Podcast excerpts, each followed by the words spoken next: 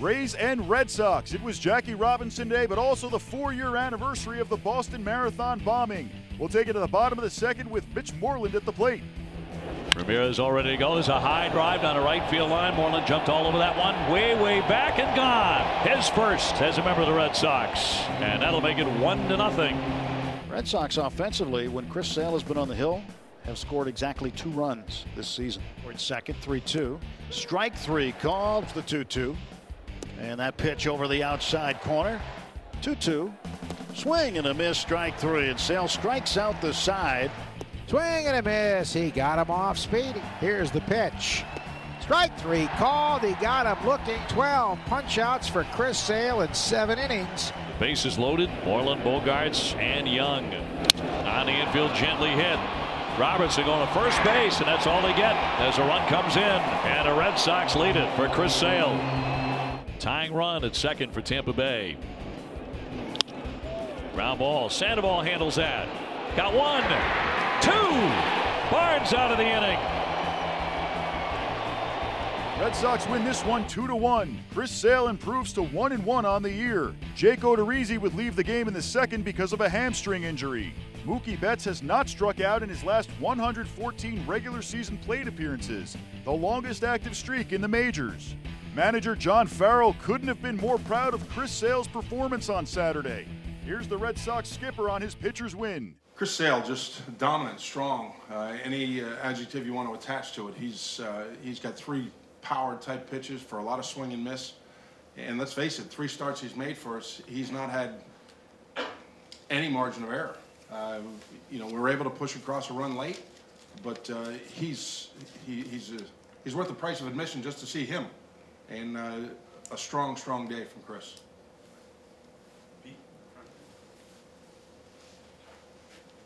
John, in that one inning, did he lose his release point? Something was so unusual compared to the other innings. Yeah, you know, Pete, I, I got to believe that the uh, the warm up after the injury uh, to to Odorizzi had something to do with it. It's more more time in between, but that's uncharacteristic for him to walk two guys in an inning.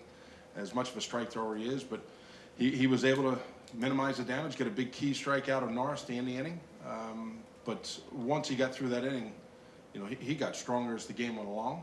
Uh, but yeah, that, I think that's probably more the aberration than we'd see from Chris. You just mentioned that he got stronger as he went along. Those last two innings, especially the seventh, it seemed like he was able to reach back and find another gear there.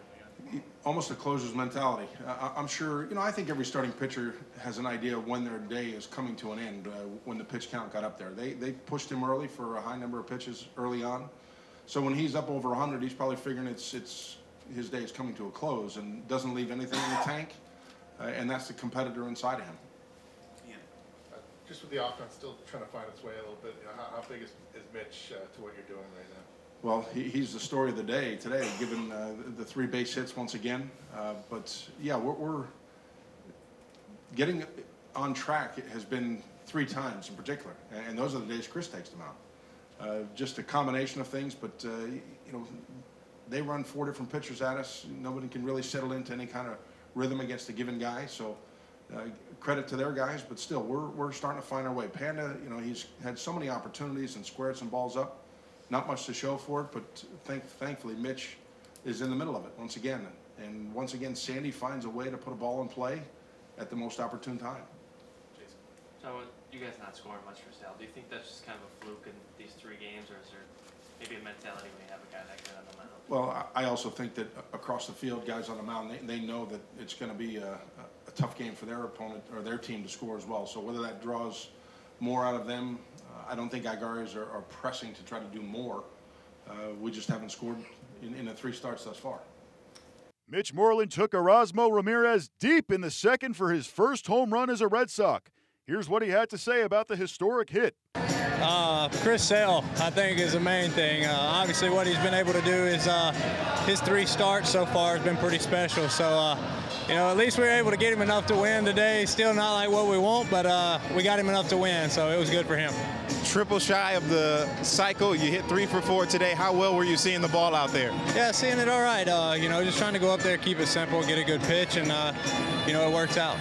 You talked about Chris Sale, and uh, good things come to those who wait. He was able to get his first victory, 100 some odd pitches, 12 strikeouts. How awesome was it to watch his dominance? Yeah, I mean, every every time he goes out there, you know, you're you're going to witness something special, and uh, uh, just another case of that tonight. Uh, he he dominated from the first pitch, and uh, you know, he's the reason we helped. That uh, yeah, big reason we won this game. So, and to come back after such a lopsided loss last night, this was a huge boost for you guys, I'd imagine. Yeah, absolutely. You know, we uh, seems like we hadn't kind of caught stride yet, but uh, you know, to win close ones like this is always nice, and uh, you know, to follow a solid pitching performance by uh, by Sale, that was a big one for us.